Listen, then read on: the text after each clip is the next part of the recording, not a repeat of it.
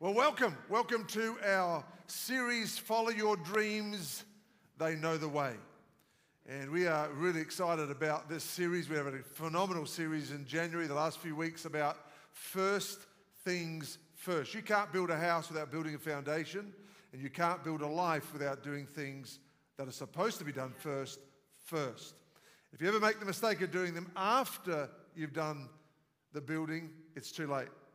So it's been a great series of first things first, and then really, you know, dreams and vision is really the spark that lights up everything that we've just learned about. We've learned about that faith is the goal because God looks at our faith. Our faith is the reason why we can see change and transformation in the things that we are praying for and leading in. We then heard that we need to be trained, not just taught, because teaching's about knowledge, training is about competency, and in this life, it's what you can do that matters, not what you know. We then talked about the Big Five. Pastor James' message last week was something that was um, uh, so many people responded to and, and said, that's me. I had people talking to me afterwards and say, I've got that whole thing back to front. And uh, what a great message that was with the fi- Big Five and getting it in the right order. And so today we're going to be talking about follow your dreams because they know the way. And so with that foundation set, we can start to build our life. Most people would have done this series in January, but first things first, and then the dreams. If you can just turn me down a little bit, I'm echoing somewhere. So we're going to pray, and then we're going to get into the message this morning. And I really want you to open your heart, because this next few weeks, I promise you, the next three weeks, I'm not going to just drop ideas about visions and dreams. I'm going to teach you how to transform dreams into the reality that you live in. Because we hear lots of inspiration, and we have lots of information, but you're going to get impartation, and you're going to get an understanding of how. I used to sit in church when I was younger and think to myself, why don't they tell me how? They tell me what, they even tell me why, but how matters if you're going to put it in action, right? If it's going to be more than knowledge, and we're not just listeners and hearers of the Word of God, but we're doers of it. Otherwise, we actually deceive ourselves, the Bible says. So, Father, we ask you to take this message and let it go into our hearts like an arrow. Let it lodge inside of us so that it starts to do the work by which you have designed for it to do. We thank you for your presence, and we ask you to speak where I don't speak and fill in the gaps and help people understand your great purpose for them. In Jesus' name, amen. So I remember another day that might have felt like this week coming. No, another day many years ago where I sat in church thinking that my life, my ministry was over. I'd been sick for eighteen months.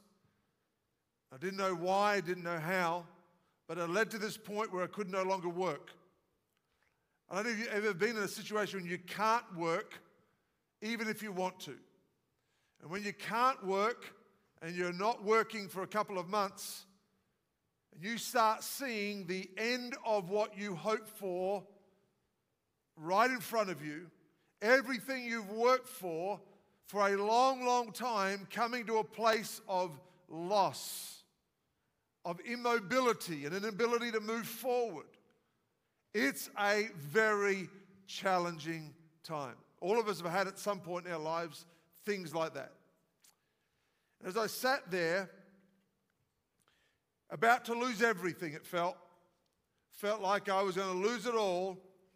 And just as I'm sitting in a church service like you're sitting today, God began to speak to me from His Word. It's one of the reasons why we need to be reading God's Word. We need to be in an atmosphere of faith. I was in an at- I was struggling, I was down, I was out. But I was in church. I was where the atmosphere of God could reach me. I was where, where the voice of the preacher could speak to me and where the atmosphere could shift me. And as I sat in there, God, I felt the Holy Spirit say, open your Bible to Psalm one twenty-eight. opened my Bible to Psalm one twenty-eight, and this is what I read. Blessed are all those who fear the Lord, who walk in obedience to him. You will eat the fruit of your labor, because my big concern was, I've done all this for fifteen years and I'm about to lose it all. You will eat the fruit of your labor. Blessing and prosperity will be yours. Your wife will be like a fruitful vine within your house. Your children will be like olive shoots around your table. In one translation, it says your sons. At that stage, when he had two sons, he says, your sons will be like olive shoots around your table. Yes, this will be the blessing for the man who fears the Lord. And I wrote down the date in my Bible when we used to take Bibles to church. Remember those days? And I wrote down the date and the moment when God spoke to me in the midst of me at the edge of a precipice, wondering about the darkness that I saw before me and wondering if I could ever make it back. Wondering.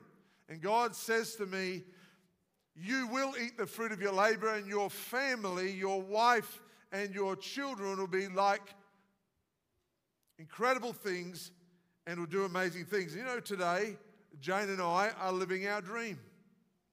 We're living the dream that that day in nineteen ninety-four said we'd live.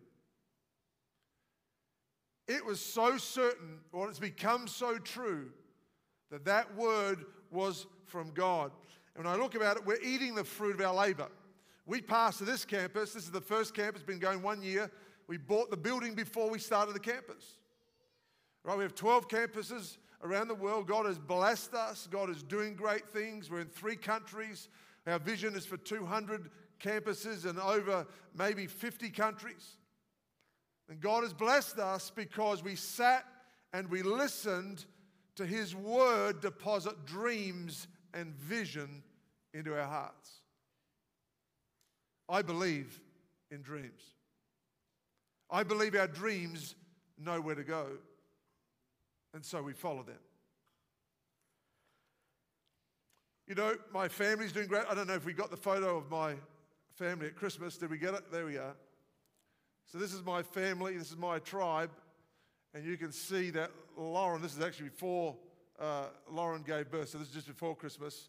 But there's another little girl now to add to the five other grandchildren, now six grandchildren. And, huh? and Ben is missing from the photo because you only get in there if you have a wife and children. So we're trying to get him a wife and some children. So Ben's doing the sound today. If you're nineteen, twenty, and you need an interview with us first, though, then come and talk to us. Uh, he's he's uh, on the market. Oh, I like to tease him. He really likes it too. He likes the ads. Okay, so the Bible tells us this. So, God, so let me say this about family. So what a great family, honestly. God has blessed us. Even when Benjamin was born, thirteen and a half years after Nathan was born, you know, looking at that scripture a few years later, and I read it in, a, in one version that says sons. And I'm like, wow, God's plan right back in ninety-four, but he had dis- not disclosed to me was that we would have sons, right? But here it is, after five, eight years of him being alive, I read that again. I'm like, sons, this was God's plan all along. Not had it, I didn't have any doubts, son, about whether you were the plan. But you know what I'm saying? It just reinforced how amazing God is. God keeps revealing and reinforcing the stuff that we need to hear about our life. Who believes that God has a dream and a vision for you that is as good as what I just laid out, or maybe even better, but good for you? Come on, put up your hand if you believe that, right? If you don't believe that, start reading the Bible a bit more, right? Start leaning in a bit more. Why? Because he does. We're living this dream. This dream, I remember in two thousand fifteen, I took a photo of us all, this was before the grandkids, and I thought, here we are living the dream, but every stage seems to be the dream gets better and better and better and better, and we're going to be so old, we have great-grandchildren, and, and we may even live to one hundred twenty and great-great-grandchildren. Who knows? Who knows what's going to happen? But all I'm saying is God followed through on what he promised because that's what he does. Here's a little word. If God doesn't follow through on what he said he'd do, then he didn't say it. Selah, everybody. So what we do is this, is when God spoke to Joseph, we need to hear this, when God spoke to Joseph and gave him a dream about his future, none of his brothers could stop it, though they tried. No pit could stop it, no slave trader could stop it, no accusation of infidelity from Potiphar's wife could stop it, and no false accusation from Potiphar, no being put in jail could stop it. Nobody could stop that dream except Joseph himself. God would never give you a dream if someone else can mess it up, otherwise he's not God. Otherwise, how could I trust God who knows everything to give me a promise that someone else can muck up? The only person who can muck it up is you. And if you and I muck it up, well, then that's our problem. But hell and high water can come our way, but nobody can muck it up except us, because when God gives it to us, it's to us. He's not a man that he should lie. And he's not a man that he should play with our emotions. God is not a master manipulator, and he doesn't play with our emotions and give us hope and then take it away and crush our soul. That is not God. But sometimes we wonder if it's God, and, and so we, that's why we need some of these other steps we're going to talk about.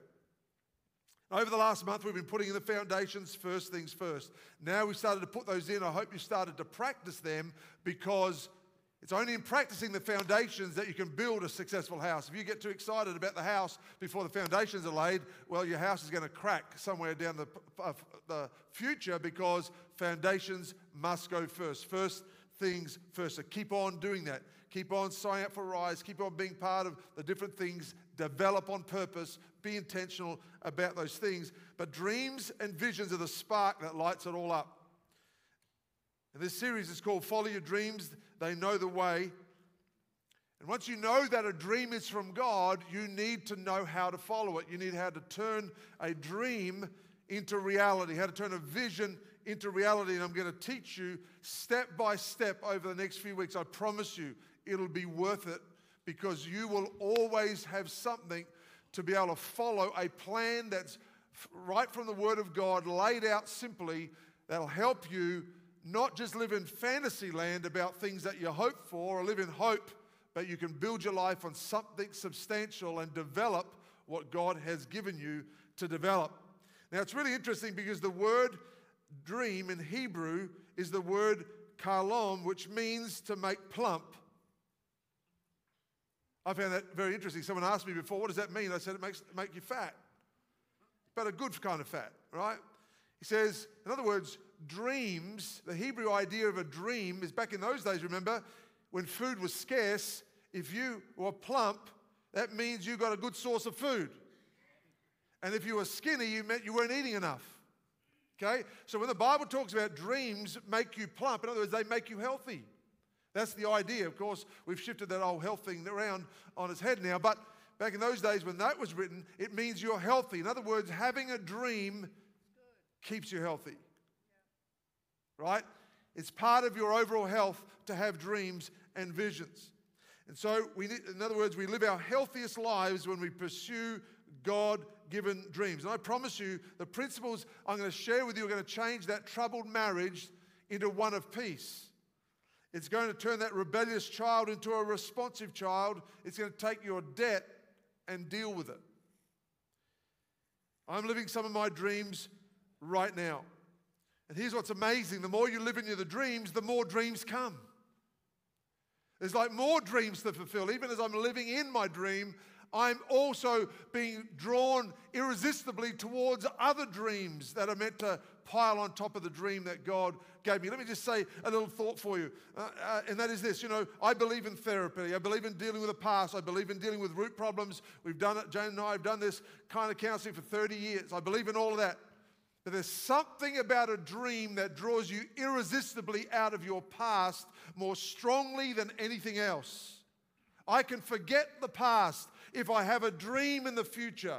There's something that allows you to let go of what happened yesterday when I've got something compelling to run towards tomorrow. And if you don't have that, therapy will be good, but you'll be back week after week after week after week, and it may need that. I'm not saying it doesn't need that. What I'm saying is that a compelling part of the package is to have a dream that, like a tractor pulling a, a stranded car out of mud and out of dirt, pulls you out of the stuff that you're in.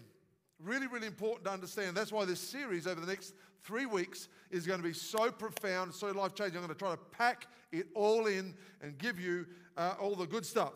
You know, lots of people have dreams, but they never get fulfilled. Why?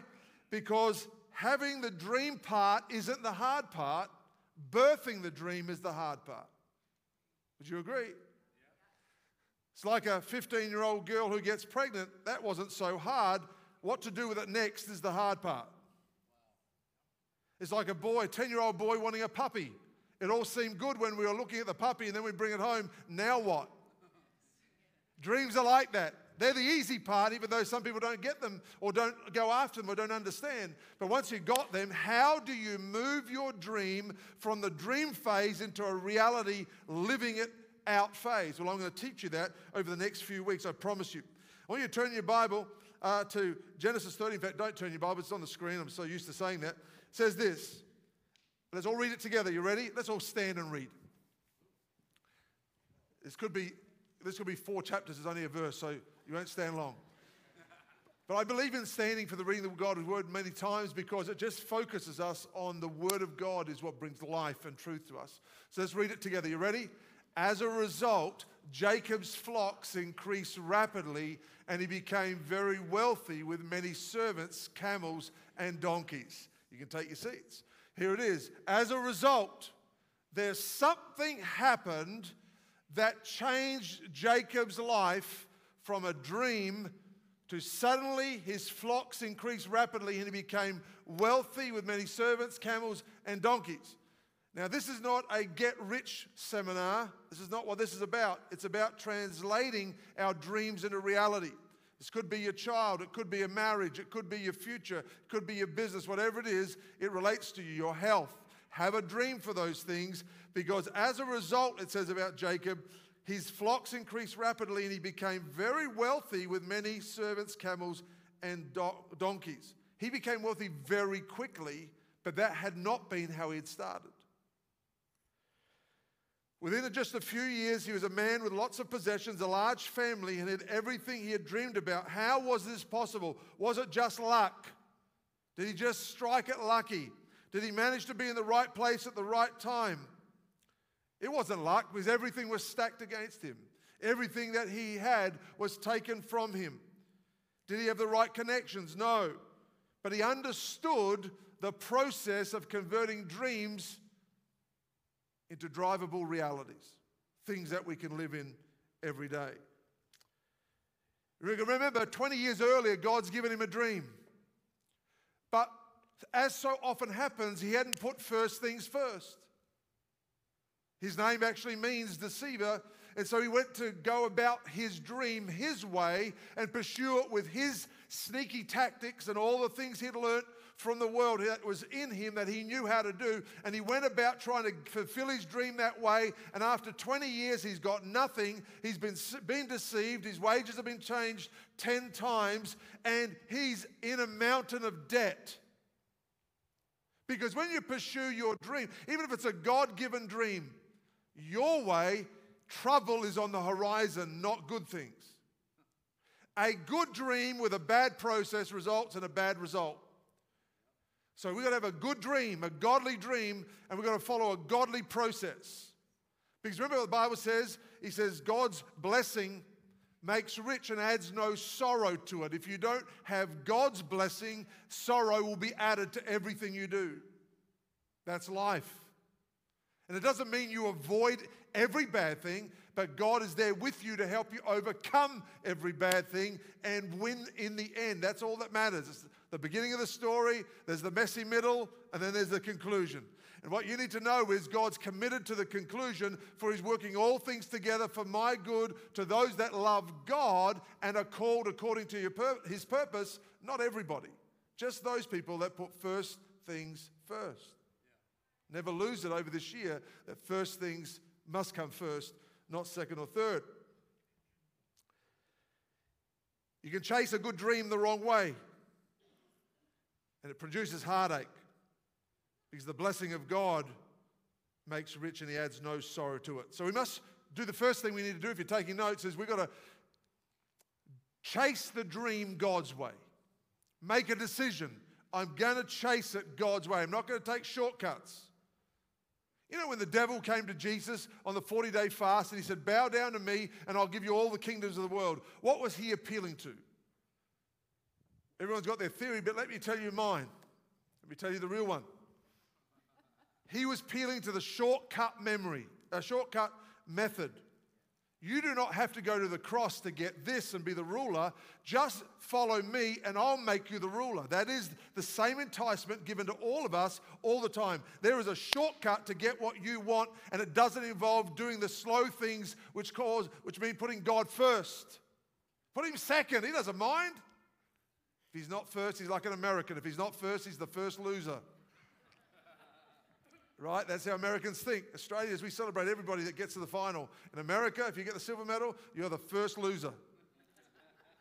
I love that. It's a, it's, it messes with my mind. Uh, the egalitarian uh, spirit of Australia, it messes with that. But it's very true in one sense. The truth is this, that God wants you to put him first, second, third, fourth, and fifth. And then you can put the rest of the other things, okay? And if you do it that way, I promise you, things will change. So, Jacob's first twenty years ended in trouble and pain, but somewhere in between, he figured it out. And this is, you may have been through ten years of pain. You might be going through pain right now. This is a great moment to figure it out. And so, twenty twenty-three, let's figure it out. And then we'll read that verse again. And I want you to read the first, the third word. Uh, I'll read it, and you listen to the emphasis. As a result, Genesis thirty, as a result, in other words, result of what?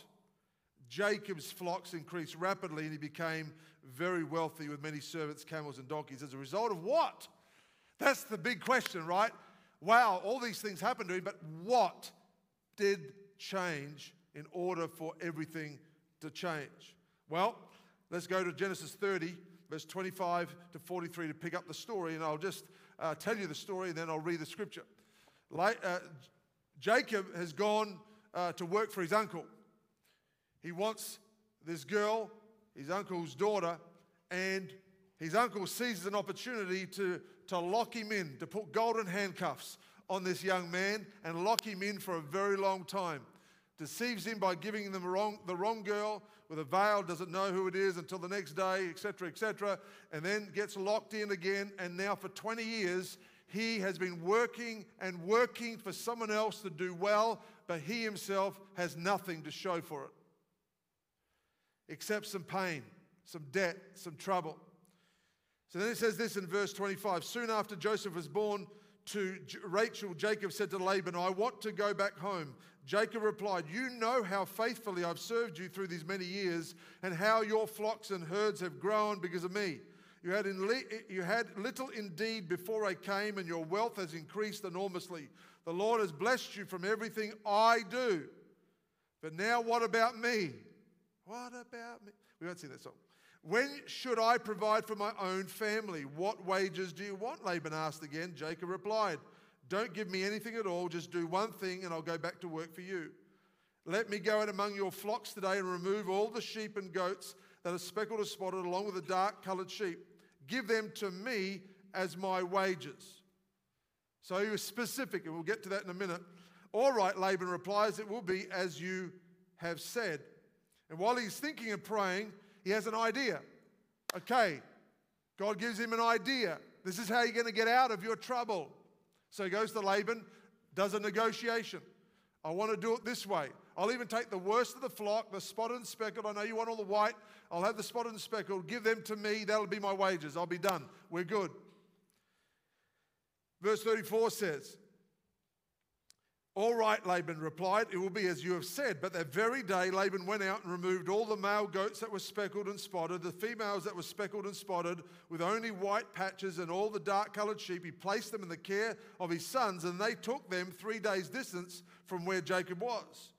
So what he does is rip him off again. He says, yep, I agree to the deal, and takes everything that Jacob's going to use to shift his life forward and leaves him with nothing. So now when Jacob looks across the sheep, he's still tending the sheep for Laban and his flocks, But everything he could see now is white. He was hoping he could see some, uh, he'd be able to see all the spotted and speckled sheep, and that would be how he would breed. And that's how he believed God was going to supercharge the breeding, and he'd end up with lots of flocks and whatever else. And that didn't happen. All the ingredients for the future were removed from his life. Three days put in a, you know, put in, in, in his son's hands to keep them away from Jacob. And on the surface, Jacob has nothing to work with. And you may be here today with a vision, a big vision, maybe a small vision, but a big vision. But in relation to what you need to do, it seems like nothing. Maybe in some cases, even what you had planned has been taken away from you. Again, over these next three weeks, I'm going to teach you how it all changes for Jacob, this universal principle and principles that will change your marriage, your children, your finance, your life. Everything about your life is found in the principles found here in Jacob's turnaround story. And we're going to talk about that, uh, a little bit of that today. So he has nothing to work with. Now, if I was to ask you, I've got a dream, I've got a dream, but I've got nothing to work with. Some of us think if I had more staff, I could do it. Some of us think if only we had facilities, we could do it. If only I had more money, I could do it. Here's Jacob with none of those additional resources, just with nothing, just with him. But here's the secret, and the beautiful thing is all it needs is you and God, and that's all you need to get a breakthrough and a transformation and a transition forward, right? A multiplication. And Jacob's got nothing, and yet we read in verse forty-three that as a result, he comes to own. Well, what did he do? Did he go steal those sheep back? No. If you're going to operate in the laws of faith, the laws of transformation, the laws of miracles, and the laws of turning dreams into reality, and I'm going to talk to you about that today. See, God loves to take, this is the thing we need to understand about God. God loves to take nothing and turn it into something. Why? Because then he gets all the glory. God does not want to share his, his fame and his glory with anyone else. He wants to be the one that we point to every single time. It was because of God I am here. It's because of God that we are able to do this. If it wasn't for God, I would. If it wasn't for God, I would be so-and-so. But because of God, I am here. Because of God, this has happened. Because of God and my understanding of God's principles and following God's principles, we are at a very different point than that place of debt and destruction and devastation and disappointment which Jacob found himself in after twenty years of trying. Some of us have been trying. It feels like we're bogged in sand and we keep spinning our wheels.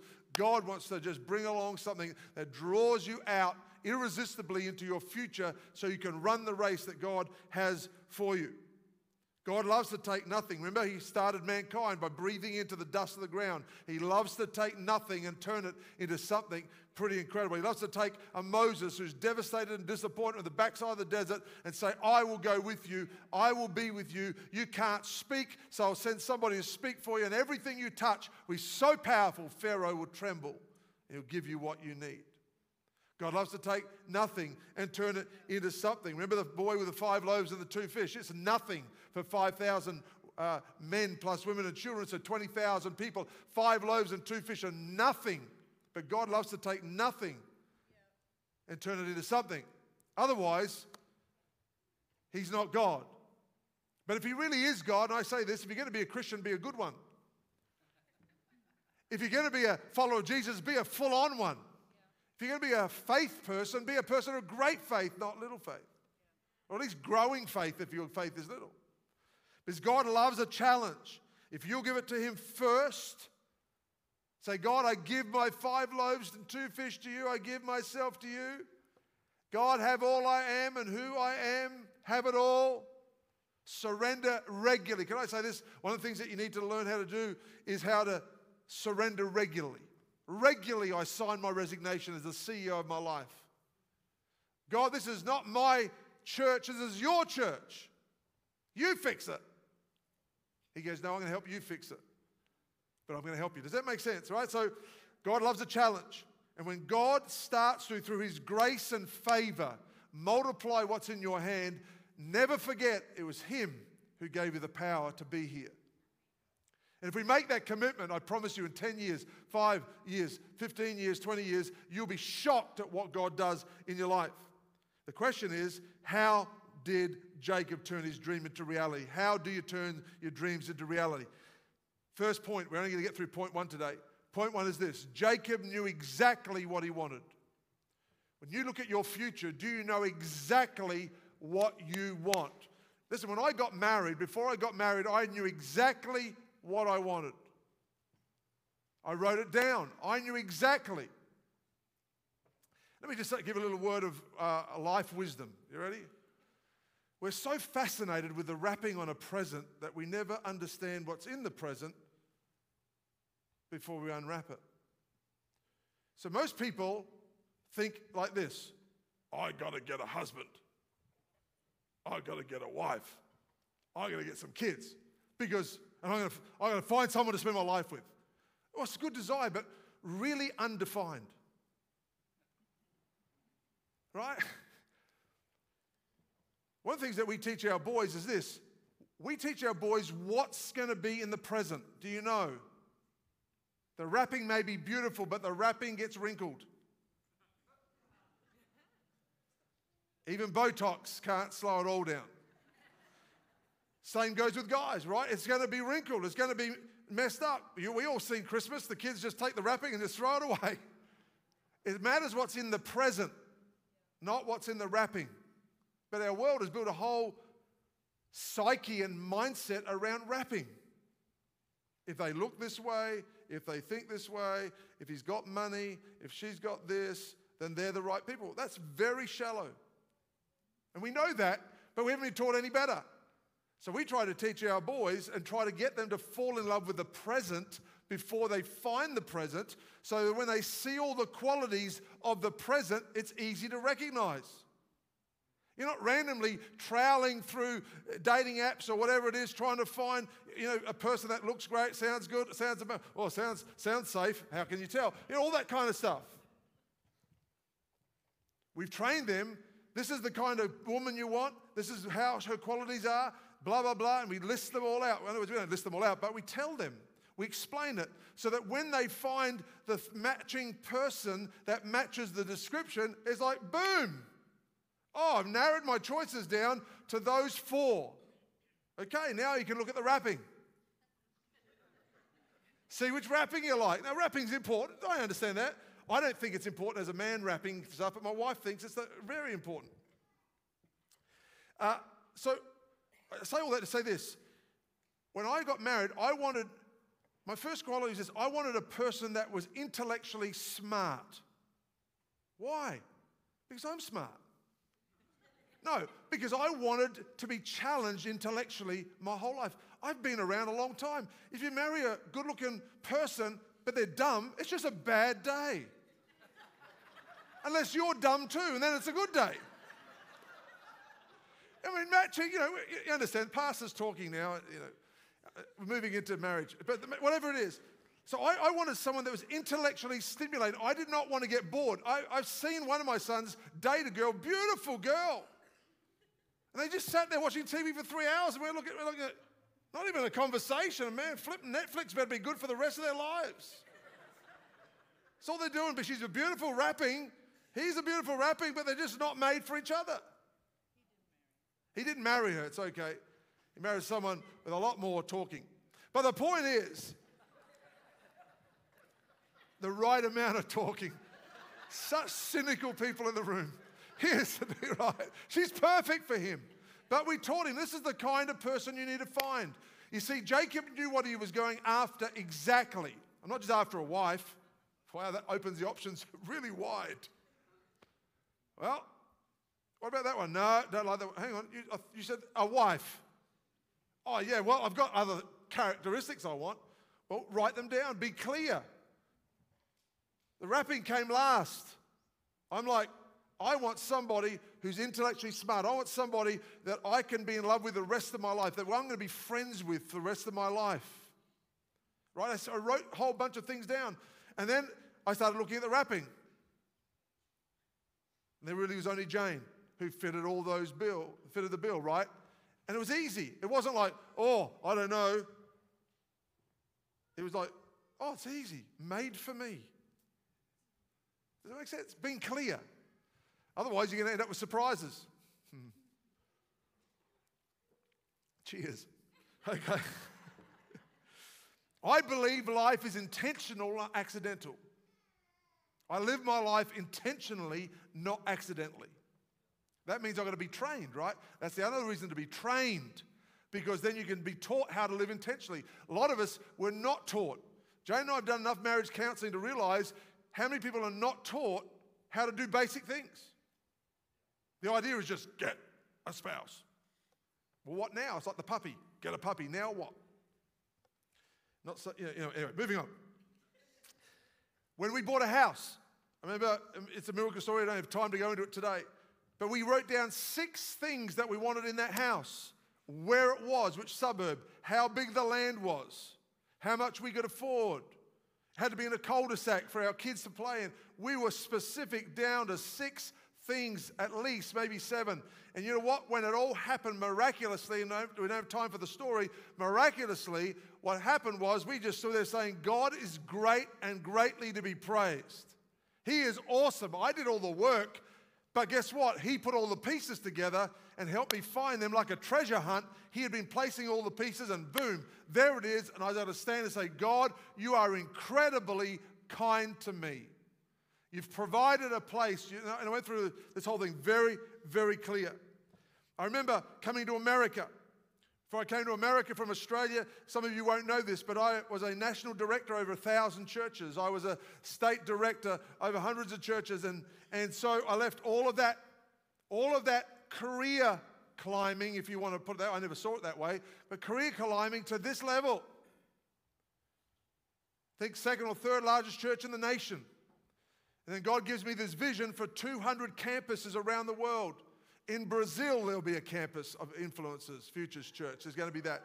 In South America, in Asia, in Europe, and in Africa, there are going to be campuses everywhere. There are twelve right now. But we're going for two hundred, and it's going to grow. And in this place, I promise you, there are people in this place who are going to be the great business providers of the future for church planning. God's going to bless your business so much that you're going to have so much overflow that you're going to go, hey, can I buy a building in that city, and that city, and that city, and that city? Who'd like to be that person? I mean, it'd be a lot of us, right? Put up your hand for that. Why? Because we all got to work together. There are going to be people in this room. There are going to be youth pastors, music directors, pastors, people that become elders, people who become part of the Wisdom Council. You're going to all be in there if you want to be, if you lean in, because God's given us a vision very clear. two hundred campuses, ten thousand leaders, one hundred thousand people led to Christ. And I left all of that, big mega church, left it all to come into Atlanta with nothing except me and seven other people ten years ago. And look what the Lord has done just in ten years. Imagine what he's going to do when he multiplies it all, right? I take no credit for it. I take no credit for this building except being obedient to what God told me to do.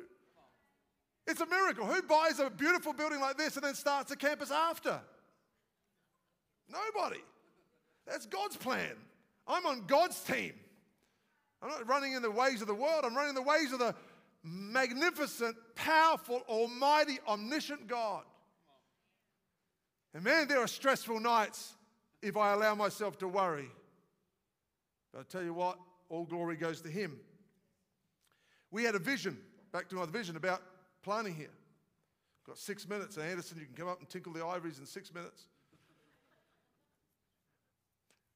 But the vision was this. I want you to know the vision, because I've never shared it with uh, us at Alpharetta. My vision was to create, Pastor Jane and my vision, when I say, oh, it's us, you know, Pastor Jane and I had this vision to create a multicultural church of all ages and all stages that would be representative of the community that we were in. So we started, so I looked on a map for ten months. I sat and studied the demographics of Atlanta for ten months. Once I knew, that's another story of how God led us to Atlanta. But I, you know, why not lead me to California? It's much closer to, to Australia than Atlanta. But now that I'm here and I know what California is like, thank God I'm in Atlanta. Anyway, the point is, um, my, our heart was this. We want to create a multicultural church that represents everybody. We shouldn't wait to heaven for there to be harmony. We need harmony now. Yeah. And all the laws in the world are not going to change anything. Only Jesus could divide, break down the dividing wall of racism between Jews and Greeks. Only Jesus can break down the walls. That's why we have to have a thriving church. Why? Because there are walls out there that need to be broken down by the church, that God's instrument on the earth to bring his grace to non-Jewish people. God brought the church into being. When Jesus died, the church was birthed, so it could be the instrument like the Amazon truck that delivers your, your gifts. It's the God's Amazon truck that delivers his grace. The only way people in our neighborhoods can get to hear about God is if there's something local. And my vision's not to be like an Andy Stanley to be on a screen. I'm not saying that's wrong. Mine's just different. My vision is to raise up into individuals in campuses all over the world, because this has got to survive after me. I'm only a, a torch carrier in a hundred-year race so far. The church has been around a hundred years, and I'm only a torch carrier into the next hundred years, and then someone else is going to take over.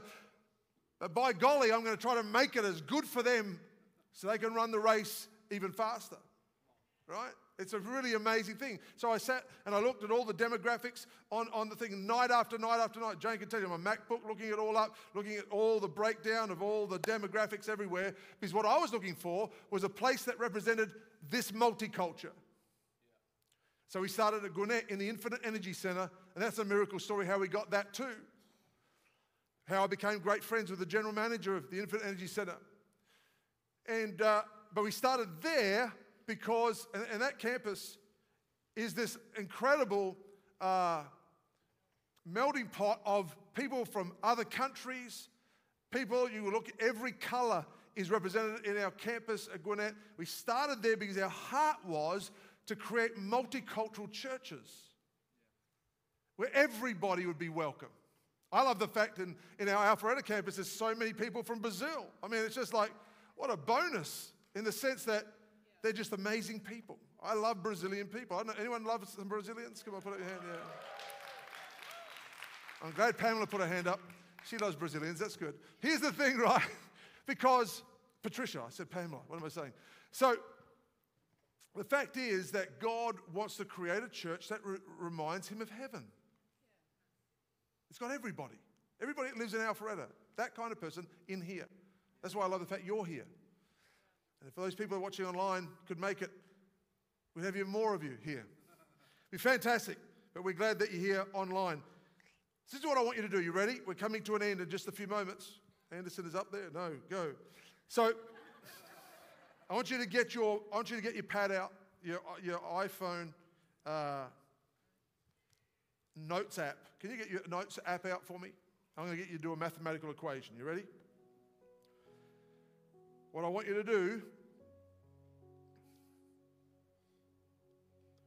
I want you to multiply your age by three hundred sixty-five.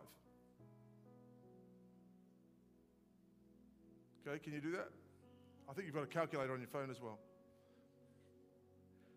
Multiply your age by three hundred sixty-five. Now take the number that's on the screen, twenty-eight thousand four hundred seventy, put it on the top line, and then deduct what you multiplied. So for instance, if you're thirty years of age, you're going to put up ten thousand nine hundred fifty. If you're fifty, whatever that is by three hundred sixty-five. Then I want you to deduct your age times three hundred sixty-five from that twenty-eight thousand seven hundred forty and come up with a number, a net number. Subtract the three hundred sixty-five times your age from that number. All right? I didn't come to church to do math. That was pretty simple. Here's the deal, right? That's how many days of life you have left.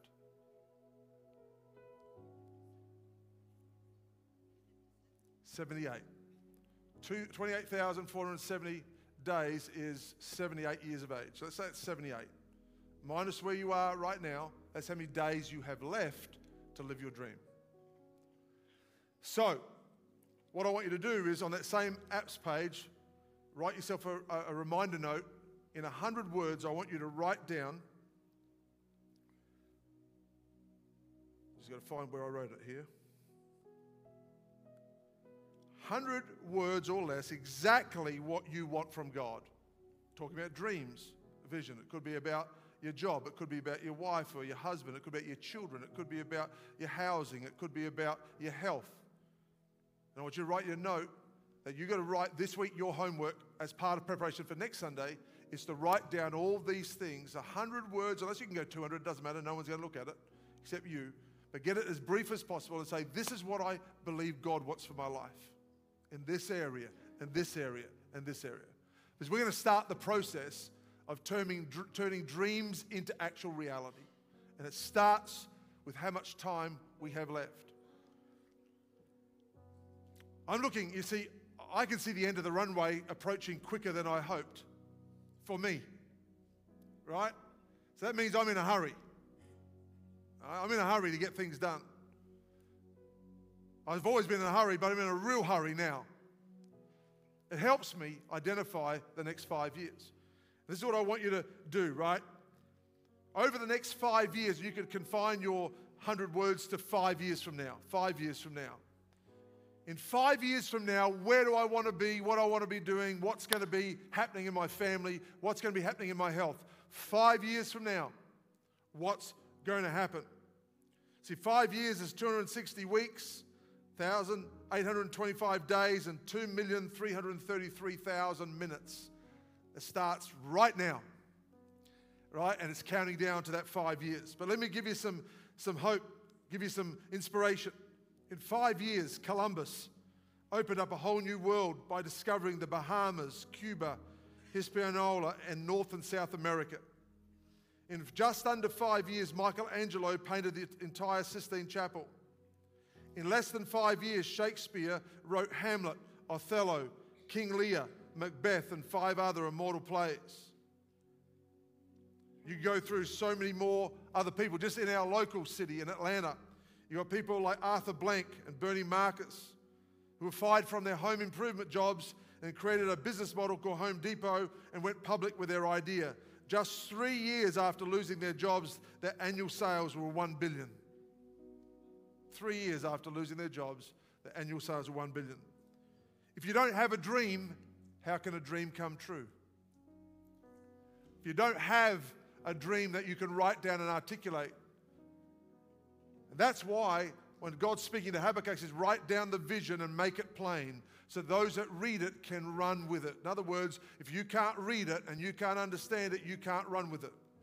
While it lives out here, it's in fantasy. When it's written down, it starts to become reality. The first step is, do I know exactly what I want? Do I know exactly what the desires? Remember, God grants the desires of my heart. Here's what's really interesting. I'm going to look up the word. I wrote it up here earlier in my message, what the word desires mean or delighting means. So delighting in the Lord means to pamper God. You know that? The word delight means to pamper. So there were, there were times when my kids pamper me. Man, I just want to give them everything. When they're mean to me, give them nothing. But when they pamper me, they could ask for anything. When I pamper my wife, she'll give me anything. When we pamper God, this idea of pampering God in the Hebrew, this idea of drawing, speaking into Him, that relational quotient of our lives, telling Him how much we love Him, pampering God. We understand what pamper means. Ladies going to the spa, pamper. We understand. Right? How do we pamper God? He says, if we delight in the Lord, He will give to us. If we pamper God, He will give to us the desires of our heart. So where do you want to be in five years from now? You see, if you look at how many, how much shortness of time you have, life is too short to be cranky. Life is too short to not keep your word. Life is too short not to forgive everyone. Why waste time harboring anger towards someone? You're wasting your life, not theirs. No point. There's no time to worry. Only time to be grateful. Establish the Big Five that Pastor Jane talked about last week in your life as a matter of priority and urgency. Put God first. Pray every day. Be trained, and then watch what God does. Because I promise you, It'll be spectacular and amazing. I don't know about you, but I'm fired up about the next five years of my life. I'm fired up about the next five months of my life. I've written it down because I want my dreams not to stay in the closet of dreams, but in the reality of my life. And I want to pray for you right now. I know time's moving on, but I want to pray right now that God would start helping us. How do we turn those dreams into reality? That's the, that's the critical part. So, Father, over every person today that has dreams and desires, which is all of us, I pray that you would help us to learn, help us to f- uh, lean in to what you want to do. We ask you to help us as we go about our homework this week, mapping out the five years of desires into a plan and into detail. We ask in Jesus' name.